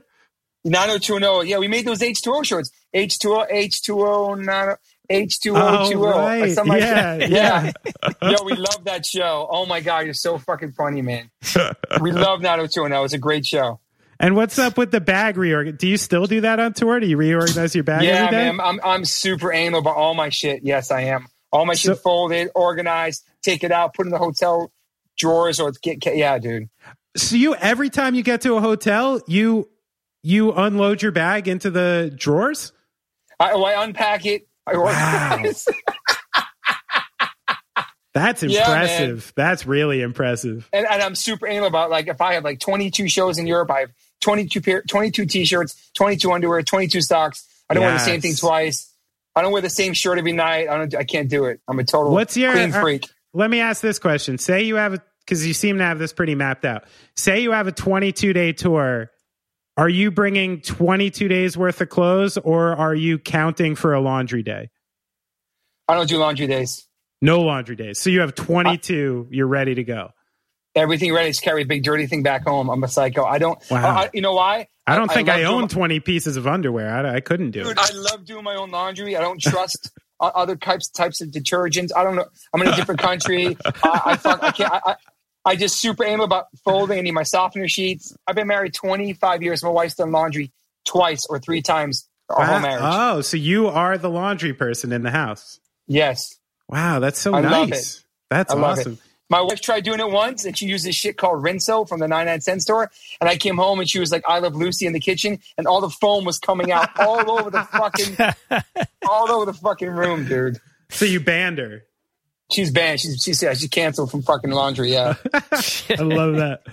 All right. Well, that was really funny. But th- the second mystery friend, I'm not even to try to mystery friend because Todd Friend, uh, would you would just know like right when I told the story. But he told me a funny story on how you were on tour with Shelter in 1996, playing a show in California. You've been out for a few weeks. And he says that out of nowhere, you were like, oh, guys, guess what? Tomorrow I'm going to Tombstone, Arizona to get married. that's true. And apparently true. nobody on the tour knew. But then, so you guys were like keeping it secret, like right towards the end? Or did Todd yeah, just I don't like, know why. I, I don't know why the fuck we did that. You totally, yeah, man, we did that. Then huh? those guys, those guys came to my wedding, man, and me and my wife stayed after at a, at a 1950s trailer park in Bisbee, Arizona. Wow. And uh, yeah, those guys came to Tombstone at the courthouse where Wyatt Earp and these dudes came from. It was crazy, man. And Moon's mom flew out last minute. Yeah, yeah, That's crazy, really fun. That's really Yeah. funny because he was like, "Oh, I had, I had uh, blue hair, like a blue mohawk. Yep. Jerry had like a red this." Yeah, Yeah. and my mom was bummed, and my mom couldn't make it last time. My mom still bummed at me 25 years later about that because we didn't give nobody heads up. Sorry, mom. But this is another. We can have a little moon section here because to swing it back to my interview with you in Dan's a fanzine, which has never been released, by the way. Like I have this thing is totally laid out and like cool, and I have no idea why I never put it out. So I think It's I kind should of cool. probably It's kind of cool. I don't know. It's kind of cool. maybe I should put it out now, right? Depends if I can get canceled from anything I said in there. Uh, there's a couple tough things. We'll we'll do a late edit. You were a little. I don't think you were quite as diplomatic now as you were back then. It doesn't seem like. But one of the questions I asked was, "Is that your girlfriend on the cover of the seven inch?" hmm And you wrote, "Yeah, best friends for three years. She's fucking old school Chicago. She's hard, bro. She gets in more fights than I do." I had to go to court with her. She fucking punched some dude in the face coming home one night. I'm assuming this was Moon you're referring to here. yes. Oh my God. Yeah. Who did she punch in the face in the 90s? Just a random thing? Yeah. Yeah. Something happened to her job, and somebody threw a drink in her face, and she hit him back, and then she got arrested. It was crazy, dude. Yeah. I love it. But yeah, Crazy. funny Oh, how you. she's still you- a badass. She's still a yeah, you were ride or die back in 95. So, yeah, You'll ride or die with her. It's 25 years later. Yes. Right. Crazy. And the last funny thing I need to hear about is a time on tour where apparently you stole a tour bus and somehow inexplicably Rusty Pistachio knows how to fucking drive a big rig. Yeah, Rusty. Rusty stole. Rusty stole the tour bus on the uh, on on the Thirty Seconds to Mars used tour. We got invited to Bam Margera's house after the show, and we had just one of the bus drivers that we had had just been fired because he was on something and he swerved us off the road. And Rusty like gave him a timeout. Rusty's like, "Yo, I'm driving to the re- to the next show." so he ended up he ended up getting put into a hotel to rent to like sleep it off, waiting for a new driver to come. And Rusty decided, yeah, we'll just take the bus there. So H2O, the used, 30 Seconds to Mars, all squeezed on the tour bus. We drove to we drove to Bam Margera's house for a party, skating, hanging out all night long. The greatest night. Come back, everybody gets off the bus, super happy. We pull up to the uh, hotel. All the drivers in the parking lot with their arms crossed, smoking cigarettes, waiting for Rusty. Oh, They were going to call. They, were- they were going to call the cops on him and like say the bus was stolen, but we worked it out. But yeah, Rusty fucking can drive. Rusty can do it. Rusty grew up in Maryland. Rusty can drive a truck. One time at this festival in Europe in '95, Rusty t- stole like a gigantic tractor at a festival in the mud, and me and Civ and all of us jumped on the back. Uh. And Rusty was driving us through like a fucking muddy Wow. festival field with this fucking tractor. It was incredible, man. Uh, so did he have did he have jobs like that, like driving trucks Yeah, or something? Yeah, driving trucks, doing Rusty could do anything, man. He Rusty's like Rusty could like build a whole venue if we got there and it wasn't good enough. Rusty could like build us a stage out of a tree. He could do anything, man. Rusty Yeah. was our savior. He would drive the van through hurricanes and tornadoes and blizzards. We were not scared. Like Rusty was he Rusty was our superhero, dude. It's like the guiding light. That's so cool, man. I mean Rusty's been shot with a 12 gauge shotgun and survived. So he's like Uh, yeah. he's always been he's always been invincible to me. If you even just like if you didn't even tell me who the person was, and you're like, this person has been shot and survived, can drive big rigs, and knows how to make beautiful handcrafted jewelry. if you told me that Yeah. person existed, I'd be like, that should be president of the United States, you know? Yeah. So he's amazing. Yeah, that's awesome. And Rusty too. I mean, like I remember hearing that story years ago that he'd been shot, and it was shocking to me because I was like, that is like the sweetest guy. Like he's Totally. never been anything but like super gentle and sweet. Like every time I met him, you know. Amazing. All right, so this one you you need to help me and Scott Vogel settle something here. So we've been talking for a while on who is the best guitarless front person in hardcore. Jesus, bro. I'm talking back then, now, or maybe let's do a historical and contemporary. So, who are the best historically, and who's the best now? Man, man, You can't say one, yourself. man. Can't say yourself. Nah, never, never, never. um, ah, man, lo- I mean, back then I I love Freddie Madball, and I still think he's one of the most powerful Yeah. uh front frontmen. Yes. Um, uh man, so many freaking. I love Jimmy Gestapo, man. He's a great frontman as well. He's like Yeah. he's like a he's like a comedian. He, he's Maybe, he's yeah. like a Might be best stage a- banter of all time. There. Yeah, really fun, super fun. It's always a party. Um, man, let me think. I'm thinking some more because this is. I also loved. Oh, also, I mean, HR from the Bad Brains, bro. What are we Oh. talking about? Yeah. Okay. Okay, HR from the Bad Brains. Oh my god. Is H What is he just in like another class? Like he's like Michael Jordan, and then the rest of the conversations below it. Yeah, I mean, I would. Yeah, he's he, he's he's he's one of the greatest frontmans, um, hands down. But we'll move to the later generation. I guess we're talking about right. So like, um, man, I mean, I, I love Ian MacKaye. Obviously, I mean Fugazi, who I got to see. I got to see Embrace, incredible. That's cool. Um, but yeah, I mean, in New in the New York hardcore scene, God, there's so many, man. Oh man, I, I, I mean, as far as like energy, performance, uh, professional sounding, yeah, I, I gotta I gotta put Freddie Madball up there, man. Um, I think you. I think you solved it then, because me and Scott also landed on Freddie Madball. So, okay. because Okay. I think I think you watch his style, and I think a it's just like you know some hardcore you can like look foolish singing hardcore Yeah. songs, and he just looks so cool. Like he Yeah. manages to just look so cool with the bounce. And, then the I was- groove, every everything. Yeah. yeah, in the groove, and then he has that arm pullback, like he's like he's uh, starting a lawnmower. You Yeah. know, like that that Yeah. cool thing. So, is there anybody uh, recently in Mm. like the la- you know contemporary hardcore singers that are Mm. standing out to you? Did I like newer bands and stuff? Yeah, Um, man, between what since then and then. I mean, I mean, I love, I love Turnstile, man. I love Ah, their energy. I like their a good music. band. Yeah. They, they go off. The singer's got a great vibe. Yep. Um, I, I would say that that's that's like one of the I guess newer bands that I've loved. I, back then too, though, I loved Kill Your Idols too. Oh Um, yeah. Yep. I Yep. mean, it's been been been a long time, but maybe like in the most current is Turnstile. I've seen them perform. It's a crazy energy. It's a it's a it's a vibe. Uh, I love the music. I love I just love everything about that band. I think they're awesome, and they have such a great um, sound from all types of inspirations. You know what I mean? Like, Yeah. um, but yeah, I mean, yeah, that's probably like the only something because I, I I listen. I'm not really listening to a lot of. I listen to like a lot of my. I listen to Coldplay a lot. I keep 100. I listen to a lot of hip hop, Coldplay. yeah. I, I'm, I, I try to keep up on what's happening, but like, um, I'm definitely in my own world of music when I go hiking and working out and stuff like that. No, I'm with you. I'm with you. I try. Listen, I try. I'm not going to be I the self-righteous old man who's saying that it doesn't exist and my time Nah, is it- better or It- something nah, like that. Hardcore is alive But- and well. yeah. There's been so many great bands, yeah, and but- generations of bands since my band started. There's a, there's a whole new. It's, it's great. It's beautiful. There's so many great bands. but we're not going to Um, front and pretend to be super connected, right? That's how you age gracefully, isn't it?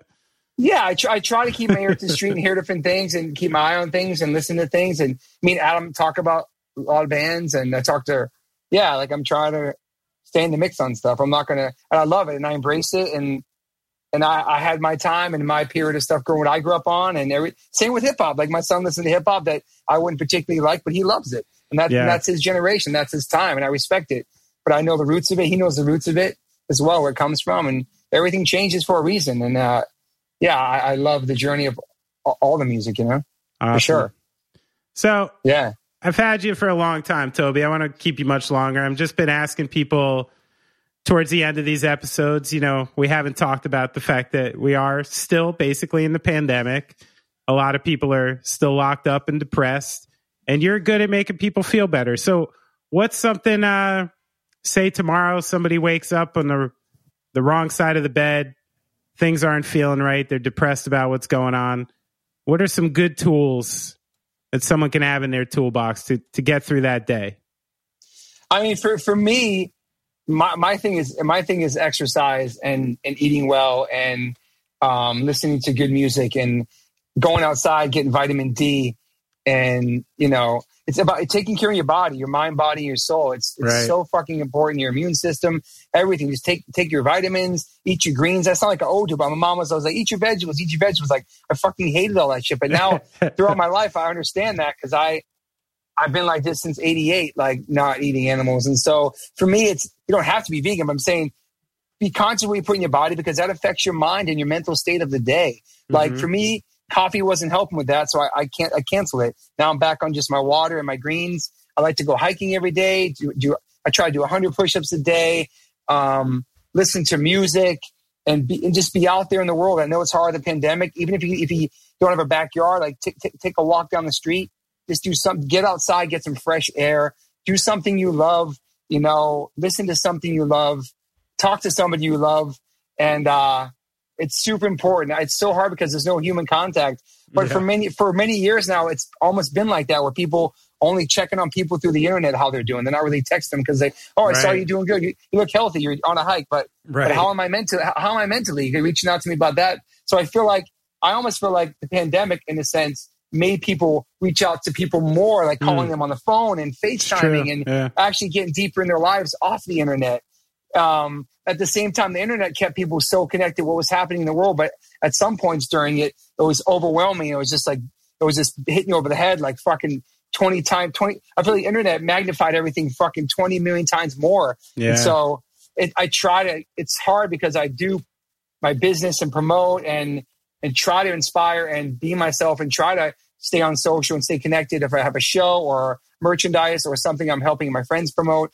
But it is good to stay off your phone for a little while, even if you go for a hike, put your phone in your pocket, listen to music or a podcast, and just get a, and just escape and just be in your own little fucking world. Because I do tend to stay, in my little PMI PMA uh, world and keep my blinders on and just try to think the whole world's wonderful and everything's positive. I know it's not, I know it's not, but I try to I try to like I, I really believe that uh, the world can be something wonderful. You know what I mean? So it's like if you're waking up, I I don't wake up every day like, what life's wonderful. Right. I'm, gonna, I'm gonna skip through my backyard. Everything's great. Like I go through it too, man. Like Yeah. I fucking I let the world beat on me. Even if you're healthy and happy and doing what you love with your family, there's still people suffering and the world is fucked up and there's all kinds of things going on. For Like sure. that beat that that fucking beats on your mind. So it's like it's a struggle for me as well. I'm not a perfect person and I'm not always happy. But like, but when I'm feeling that, I go and do something to make myself feel better. And for me, that's exercise and eating well and listening to music. And you know, now I can get out more and see friends. You know, be safe and see your friends. And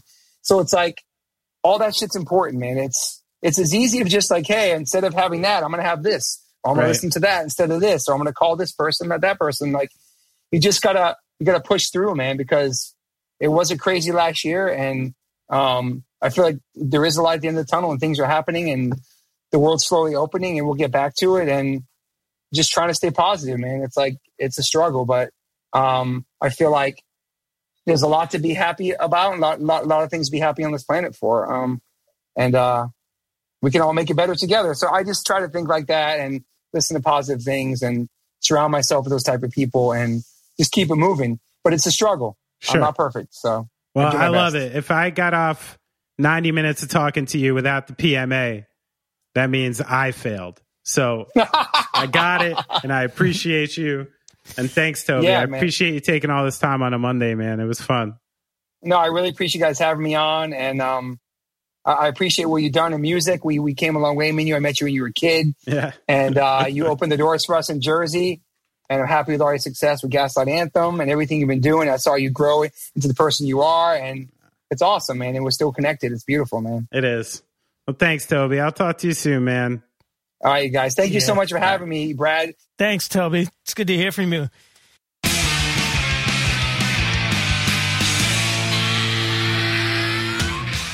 Hey, Brad. Yeah, That was Nice fun. one. I know. I know you enjoyed that. I did. I've been hoping to do that for a while and Wow. go down memory lane with Toby Morse.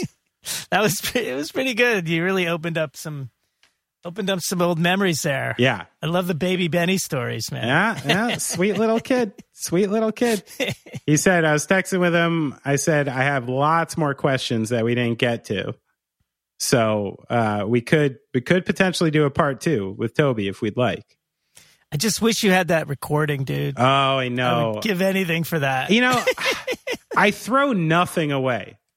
So the idea, you know, that I, I did it on one of those little dictaphones with the mini cassettes.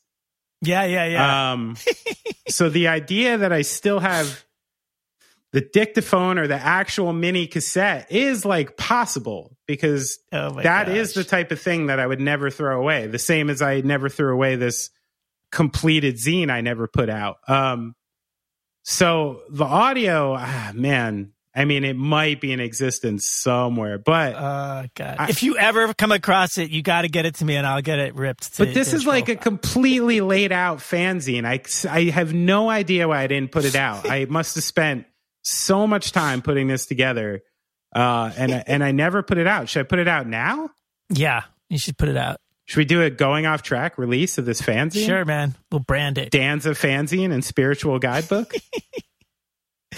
Put it out in PDF form. Print it. Print it yourself. I had a real thing for Tony Danza at that time. I don't know what it was. It was like Apparently, it, it was like one of those like uh, ironic things. Like I wasn't supposed Yeah. to like Tony Danza, and he was kind of this outlandish character that Maybe you were trying to pretend to be ironic, and you really, you really loved him. I mean, what's not to like about that guy? You know, Yeah, right? A Who's the Boss fan. Yeah, I like Tony Danza. Yeah. Okay. I, I think it was because somewhere around that time he did Tony singing Danza. Mm, His his don't remember that. yeah he did like a stage, uh, some sta- entry into stage life where he tried to be a stage performer. I don't think it. he lost some cred. I think so. I don't think he did much after that. Um, but yeah, this was this was such a fun interview, man. I I uh, I didn't get into to, to so many different things and so many weird stories about seeing H two O in crazy places, and even going to Toby's. I think it was his 26th birthday show at uh at Coney Island High with Crown of Thorns, and I watched uh, Jimmy G and Ezak put do a number on somebody at that show, which was the first time I was like, oh, okay, really don't mess with these guys. Come to these shows, be friendly, and never get violent because that ain't for you, kid. You know. no. Um, yeah, it just just a, a bevy of a bevy of memories and stories that came from this. Um, so I, I had a blast. I, I truly did. I'd love to talk to Toby again sometime. He's got plenty to talk about. We could definitely do another one. That's true. Um, and as a testament to that, you can check out Toby's podcast, Mm-hmm. One Life, One Chance, which they tend to run longer than this one. So Even longer than ours. he does talk. He has stuff to say, and he gets guests that do as well. Um, but yeah, he's got some great guests. Check that out. You can catch his socials at Toby Morse, Twitter and Instagram.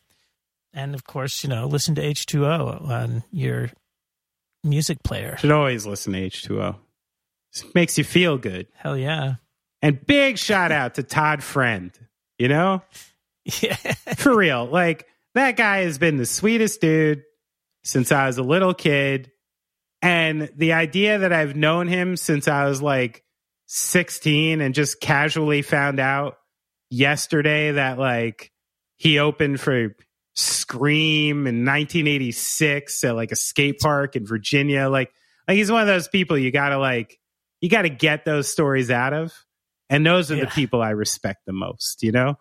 Uh, Pretty sick. great drummer, solid dude. And as Toby mentioned, just a perfect haircut for Yeah. this whole time. H2O and Sick of It All and that whole crew literally invented Yeah. perfect haircuts in hardcore. Like you got to give them credit for that. That's their They thing. I hadn't realized it until Maddie told us about the Goodfellas thing for Sick of It All. Right. And it's so true. They just look great. And I give him credit for that because I've always been the absolute opposite hardcore kid. Um, you know, I shaved my own head for close to a decade. So never, so I respect the great hair. But anyway, let's get out of here. Thanks for listening to Going Off Track. You are valued, you are appreciated. And if I ever see you in person, I may cover you in hot oils and jump on a slip and slide.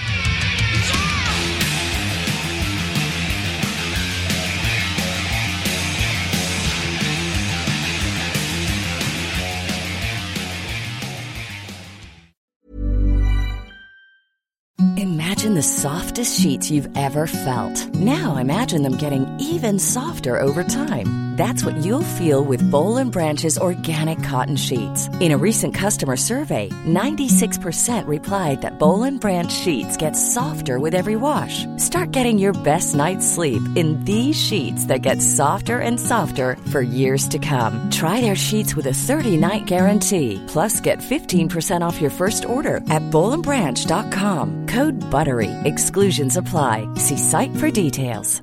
Hi, I'm Daniel, founder of Pretty Litter. Cats and cat owners deserve better than any old fashioned litter. That's why I teamed up with scientists and veterinarians to create Pretty Litter. Its innovative crystal formula has superior odor control and weighs up to 80% less than clay litter. Pretty Litter even monitors health by changing colors to help detect early signs of potential illness. It's the world's smartest kitty litter. Go to prettylitter.com and use code ACAST for 20% off your first order and a free cat toy. Terms and conditions apply. See site for details. Hey, it's Paige DeSorbo from Giggly Squad. High quality fashion without the price tag. Say hello to Quince.